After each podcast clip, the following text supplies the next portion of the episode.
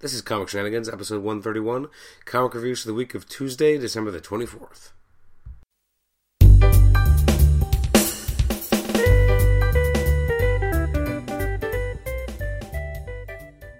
Welcome to the Comic Shenanigans podcast. This is Adam Chapman, and this is episode 131, the comic reviews episode for Tuesday, December the 24th. And uh, this will be one of the quickest and shortest reviews episodes that I think I've ever done. Part of this reason is that I have my beautiful four month old son, Zachary, with me today. Uh, he may or may not last very long, and that's going to kind of dictate how long this podcast is. Um, to be honest, though, it's helpful that this week we only have four comics at least from the big two. Um, so we have Avengers World, which will be the first one that we're going to take a look at. Um, sorry, not Avengers World. That's the name of the story, but it's basically Avengers 24 Point Now, uh, or as they like to say, number one of the new all new Marvel Now, which is kind of dumb. Uh, what's also dumb is that on the cover it says that Jonathan Hickman. Oh, you're really sucking on that. I've never heard him suck so loud on a soother. Um, Jonathan Hickman wrote it, and but uh, if you go by the cover, only Esad Ribic did artwork. But in actuality, there's artwork by Esad Ribic, Salvador Larroca, Mike Deodato, and Butch Guice. So it's kind of disingenuous. Uh, it's a big issue, bigger than a regular one. Um, it is kind of a, a, weird kind of story. It it's not really something I think that's for new readers as much as they want it to be. Uh, like I, I wouldn't give it to Zach here. I don't think that'd be a good idea. Um, and when you start in the, the far future, and that stuff's pretty crazy. Um, and I like the idea that you have Stark Experimental, but then they say it's a, a Richards Industry subsidiary, which is kind of interesting. And it's basically, you know, 3030, which is kind of cool because we've had Iron Man 2020, but that doesn't seem so exciting anymore now that it's almost here. Um, it's kind of like how if you watch Back to the Future now and you're like, they're going to 2015, that's in a year and like two days. Um, so you have so now it's cool that you now have this um, you know this 3030 Iron Man. What's weird about this to me is that they spend a lot of pages just kind of showing this guy, this armored guy, and then you have Franklin Richards, which if you haven't re- haven't read any of Hickman's um, you know Fantastic Four stuff, you're more like what, what what like what is this? What's going on? And it's a little bit more confusing. Um, and then you, you kind of have this a moment which I guess is the Avengers version of the X Men playing um, playing baseball, which is basically Hawkeye and um, Miss Marvel basically taking target practice off of golf balls hit off of Stark in Stark Tower, which is kind of weird. Um, you have uh, Thor manning a barbecue, which is one of my favorite panels I think of the entire year. Um, as he says, "I have prepared steaks, hamburgers, and veggie burgers." Furthermore, I have grilled the hot dog, though the quality of this meat seems questionable. This I cannot recommend. I also attempted a lobster, but the beast defeated me. And I'm like, that's amazing. And the way Esad Ribic does the art, uh, if indeed this was Esad Ribic's, and I believe it is, fantastic. It just looks fantastic. And then there's a shot of um, of Hulk bringing forth the pies, and I don't know why he's wearing like suspenders or like straps. Maybe they're connected to all these pies. It's ridiculous, but it's that kind of fun, kind of almost holiday themed uh, issue that it reminded me of some of the stuff Bendis tried to do, but it had it just felt more like whining. And maybe I'm being harsh on Bendis, but with Hickman, it just seems a little bit more fun. Kind of, we just we just read Infinity, this big massive story. We're we're winding down, and that's what this felt like. And I appreciated that, to be honest. I think it worked better as an issue. Uh, then you have Tony and Captain America kind of talking about taking some people off the roster, which Taking Wolverine off, well, it makes sense given where that character's going to be going. Taking Spider-Man off, yeah, he's a dick now because he's Otto Octavius, so he's being removed. And then you kind of flip back to, um, you know, Iron Man 30 showing up, 3030 showing up and kind of wrestling with, with Iron Man. There's not a lot of substance to the actual issue. They have this rogue planet idea. It's a lot of heady concepts, but it almost happens too quickly and too fast and uh, it also reminded me a lot of the the bullet that was uh, coming towards Earth back during um, Astonishing X Men, which Kitty was able to then phase through the planet. It reminded me a little bit of that. Um, there's definitely pieces of this which are important for people who are reading New Avengers, but again, if you're not reading New Avengers, this doesn't really work for you in terms of giving you anything to go on or explaining the story in any way. So that's why I wonder this isn't really a good spot to jump in, but if you've been enjoying this throughout, then it's a great spot to kind of continue enjoying the story. Um, Again, the artwork could been, is not the most consistent just because you have a lot of different artists doing very different styles throughout. Uh, you get a reveal on who this Iron Man 3030 is, which I thought was a little, I don't know, it was thrown in and it didn't feel as important as it potentially could have. And then before you knew it, uh, it was over.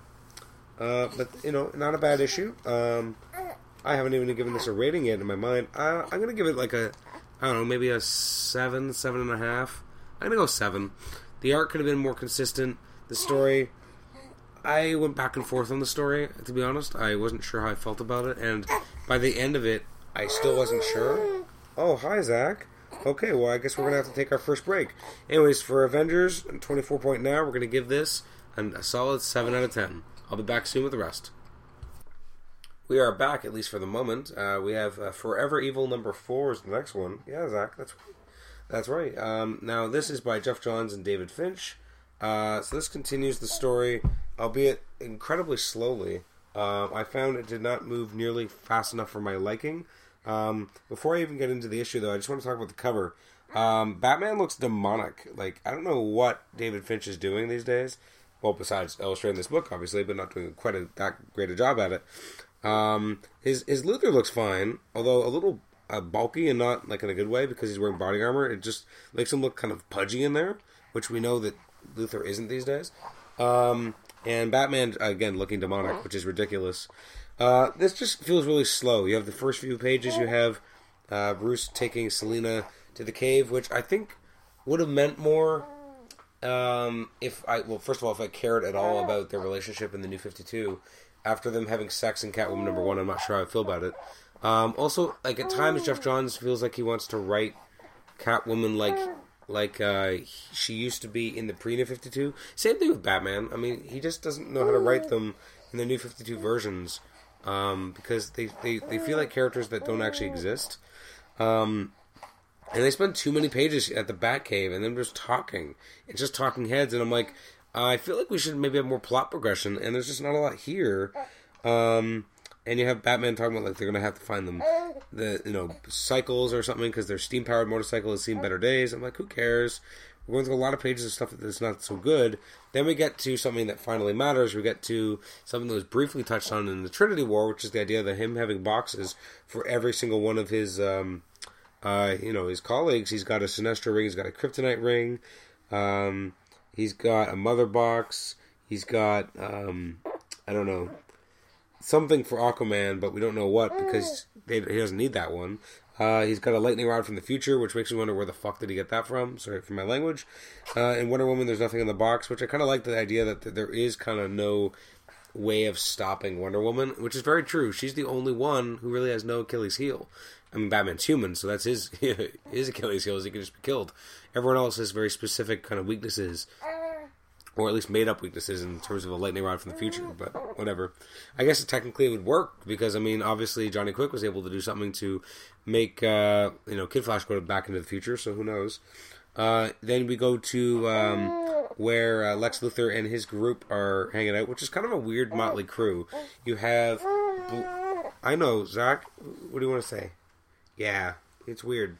You got Black Manta, you got Lex Luthor, you got Bizarro, um, you have Captain Cold, and you have them trying to resuscitate uh, Black Adam, which is kind of cool. Also, it's kind of like the inverse of the society. The society back in the new pre New 52 was in a position of strength, and here we have these guys who are definitely not in a strong position. Oh, we're going on break again. Bye bye. One thing that kind of makes me sad about this is that this issue kind of makes very clear, and I don't know if it ever was before, that Len Snart did not actually create the cold gun. That makes me a little disappointed. Uh, I mean, I guess it makes sense. They can't have that many guys all doing the same project, uh, especially because they make fun of him for being someone who barely graduated high school. But I do like the idea that you know when he first got a hold of all this stuff, he spent two months just perfecting his ability to take it apart, put it back together, etc. Which makes sense. So like you wouldn't just start using a freeze gun unless you knew what you could do with it. So I like that even though he wasn't the one who created it, at least he's competent enough to, to reassemble it and put it back together without, you know, with doing it as he says with his eyes closed. I do like the kind of team building of having this kind of weird grouping together, but I just felt we spent too many pages on it. And then you get to uh, Metallo and Ultraman and uh, Ultraman, you know, taking what he needs from uh, Metallo. But then we get some actual interesting progression. We have uh, Superwoman and Ultraman having a bit of a, a talk, and they don't really trust um, Owlman. But the most interesting part is the idea that actually, uh, what um, Superwoman's pregnant, and I'm interested to see if that's actually going to end up playing a part in the story or not. Uh, at this point, it almost feels too early to tell, although we're halfway through the story. Um, then we go to Power Ring and Deathstorm worrying about, you know, what happened to uh, the Rogues, etc., and they're dealing with what they've had to deal with. Um, and Power Ring kind of freaking out and trying to get a hold of Grid and needing help because he's just freaked out in general. Uh, again, I like this this weird motley crew of uh, Lex Luthor and his group, and then um, he's kind of he's trying to uh, deal with Bizarro, and he actually has kind of a moment with Bizarro, and um, which I actually kind of liked, and um, B- Bizarro's going to try and like this kind of weird bond is forming between the Bizarro and Lex Luthor, which I kind of liked. The idea that you know there's this kind of familial bond between them, which makes sense because he created them. Um, and I, I kind of like to see how that's going to be ex- explored, although I doubt we're going to see much of it. It's becoming more and more evident that this is Lex, Lex Luthor's series more than anything, which is fine. I mean, Lex Luthor ends up, um, you know, face to face with Batman, and that doesn't go well because they kind of are fighting each other, even though they really should team up. Then you have uh, a bunch of villains show up with a Power Ring, but uh, I love how Batman puts on the Sinestro ring, which I don't know if he would ever actually do. Um, but it's interesting to see it, even though the power levels are basically zero, and uh, he's unable to stop him. And then I do like the idea here that Power Ring. Okay, okay, okay, Zach. Well, let's take another break. All right, another break. Power Ring for a minute gets a hold of the Sinestro ring, which is uh, I like how he's looking at it. He's like a yellow ring, and that's kind of cool because back in the day, that's obviously what Power Ring was using. He was using a yellow he was a Yellow Lantern. Um, and I, I did like that he kind of held it, and he was like, "You can't hurt me with this," and he cra- he uh, destroys it. And then now this part, I don't know how I feel about this. Suddenly, um, Sinestro shows up, and then I remembered that I don't remember much about Green Lantern twenty. I mean, he's wearing kind of his Parallaxy outfit, but he's got the Yellow Lantern. I can't remember when we last saw him, how that worked in Green Lantern twenty. But I guess you know, obviously, um, you know, Geoff Johns wants to use him. I don't even know why Sinestro's here, why he would even care. Um, I don't know. This kind of bugs me that he's even here at all, and I don't get why he's here. Oh well.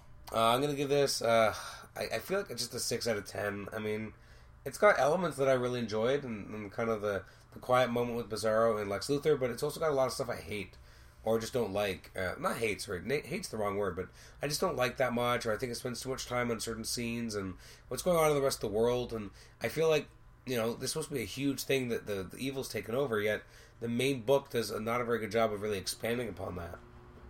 Uh, moving on, so that was a six. Uh, we have Justice League number 26 by Geoff Johns and Ivan Reis. Um, now, the cover has Power Ring versus Sinestro.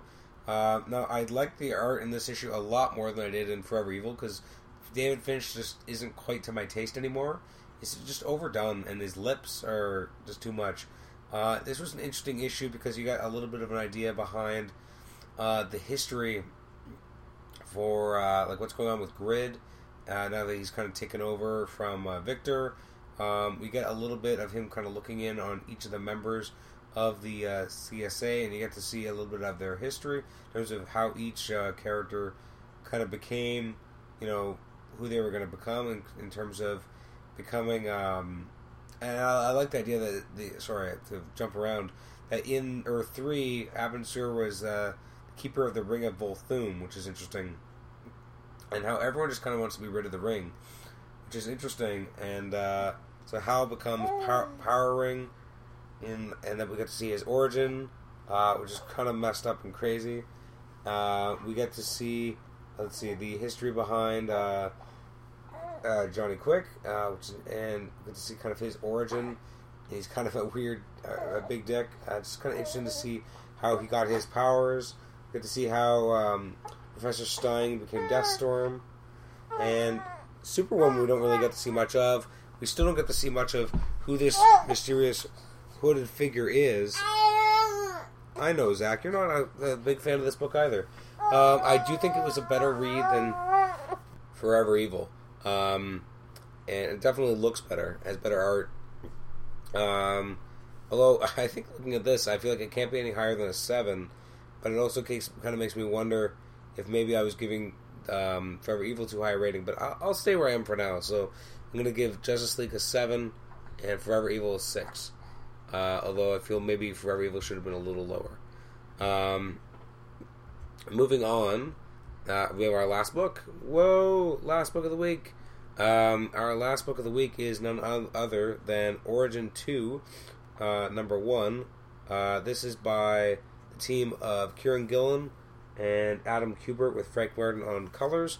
Um, now, obviously, this is a, com- mo- a completely different team than the original Origin, which was by uh, Paul Jenkins uh, back in 2001 with art by Andy Kubert and uh, colors by Richard Isanove. And what I've come to realize as I read this issue more than anything is uh, Richard Isanove was such an instrumental piece of what made well two miniseries work a lot. Uh, 1602 is one which would not have worked as well without his colors, and also uh, Origin. Um, Richard Isanove was absolutely instrumental in establishing the, f- tone and the feeling of that book, uh, and his absence here is keenly felt. Um, this book just does not feel as rich. Uh, the Frank Martin is a great colorist, but he's not is not a Richard Isanove. Isanove, um, I don't know what it is, but something about his textures, they just feel so lush. Um, and and telling a period piece works so well with his his style. Uh, and not having him is is really like not. It's a detriment to this issue, and not having Paul Jenkins, the same writer as the original, also hurts it a little. And now having Adam Kubert instead of Andy is not a huge change because as much as they are very different types of pencils pencilers, um, there are still a lot of similarities in their artwork. So I, I can let it go more easily, and I can uh, just be like okay with it. Um, but I, it's the the writing. The whole issue is basically the story of Wolverine just being a wolf man living with this pack of wolves, and then this this bear attacking, coming by one day, and just killing like he doesn't kill the, the the bear and the bear ends up killing his family this this this wolf pack that's the issue. Um, there's no saber tooth. There's no mr sinister. Uh, there's a lot of other things that are going to be in the rest of the book but they are not even touched on here uh, which i just found very alarming. I, I, I guess i don't know i just expected that we would see i think this is a six issue series maybe five issues i can't remember but um, I just found it very odd that you have the entire issue is basically a one shot.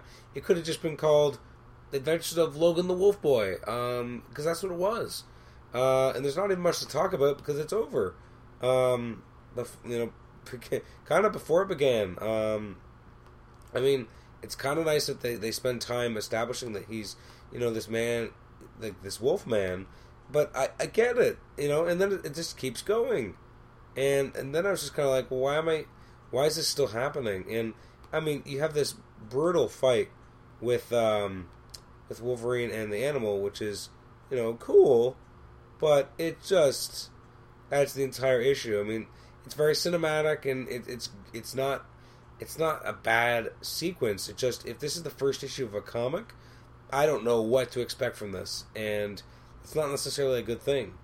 Um, so yeah, I mean, take from that as you will. It's artsy. I mean, there's some really nice stuff in it, but ultimately, felt like it was a little lacking in terms of being the first issue of a miniseries. As a one shot, it was better. I'm gonna give it a six. The, artwork's not bad. It's just uh, it's just something doesn't quite feel right. It doesn't feel like Origin. Part of that's the lack of the Isanove colors. I shouldn't be rating this based on what it isn't and more on what it is. I'm gonna give it a I don't know a six point five. I'm torn about this, um, so I will give it the six and a half rating. So that is everything for this week in terms of the comics. Um, now, what I usually do is I take a look at all, or no, don't take a look at. I at least briefly mention anything else that came out, but this week was really tiny. Uh, there really wasn't anything else, uh, so not much else to talk about. Uh, I can talk about what's coming out next week or I mean, this is this episode's coming out on the 31st, so uh, it's the last episode of Comic Shenanigans for 2013. Um, obviously, today is Comic Book Day. I'll briefly talk about some of the things coming out today. Um, So there is from DC. Uh, let's talk about things I'm interested in. I mean, there's a lot of stuff coming out. Um, there's Aquaman 26, which is the first issue by the new creative team or this new writer, Jeff Parker. I believe it's Jeff Parker. Uh, you got Batman: The Dark Knight, Batwoman 26, Damian, son of Batman number three. I have not enjoyed the first two issues, so we'll see how I feel about issue three. Uh, new issue of Fables, new issue of Flash. Really unsure if I'm going to keep reading this or not, uh, or if I'm going to read someone else's copy and not buy this anymore. Uh, it, there's part of me wants to kind of end with the last of Manapul's, you know, co-written issue, but we'll see how I feel uh, tomorrow. Um, it got Justice League Dark 26. I haven't really been reading that though. Throughout I've, the last chapters I read were during uh, the Trinity War.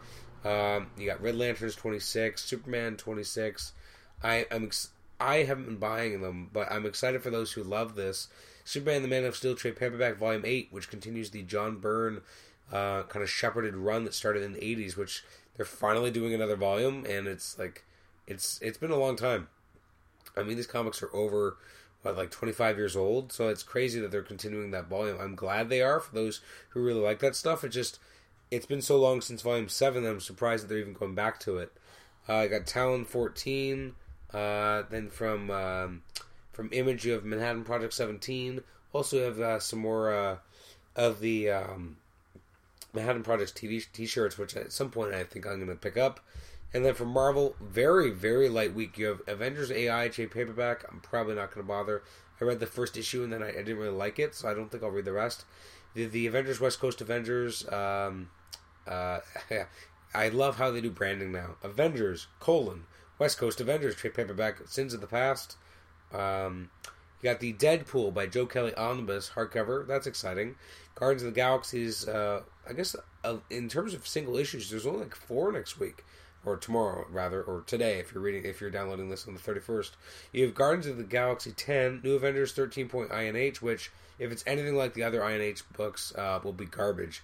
But it's by Hickman, so I should enjoy it. But I really been let down by the in, Inhumanity um, branded issue so far. It's been not to my taste. You have the New Avengers uh, hardcover volume two, Infinity.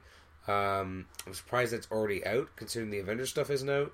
And to those buying the hardcovers, uh, I don't know if I've seen it mentioned anywhere, but is the Infinity hardcover coming out in February going to have all the digital codes? Because that's kind of a make or break for me on whether or not I want to get that book.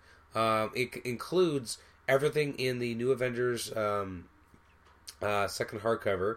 It includes everything in the Avengers hardcover volume three and four. So that includes the Prelude to Infinity and the Infinity crossover um, hardcover.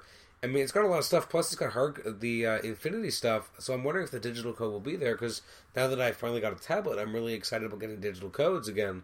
Um, so I'm curious because if it doesn't include the, the, digital copy, then I might end up just going with the separate uh, hardcovers. Even though uh, cost wise, it still makes more sense. But I would like the digital codes now, so I'm really torn. Uh, and also next week you have Savage Wolverine 13 and Superior Foes uh, number seven. Superior Foes of Spider-Man, that is. So that is uh, everything uh, that is coming out on the uh, 31st. I want to thank you for joining me for this 131st uh, episode of Comic Shenanigans, uh, for joining both Zach and I. Uh, he was briefly sleeping, but now looks like he's stirring. Perfect timing, as it's time for me to sign off anyway. Um, thank you for uh, for downloading and enjoying comic shenanigans throughout the year. Uh, if you've been with us the entire year, thank you. I cannot tell you how much I appreciate it. Uh, this this show really is a, a, labor of it's a labor of love, um, and uh, I hope to keep doing it for a while. Obviously, my son uh, allowed me to do so. Would be nice. But, but thank you very much for joining me. If you want to email us, you can email me at comicshenanigans at gmail.com. You can also uh, like the show on Facebook, rate or review the show on iTunes. And you can also uh, post in our HC Realms thread. This is Adam Chapman and Zach Chapman signing off for Comic Shenanigans. Have a happy new year. Bye bye.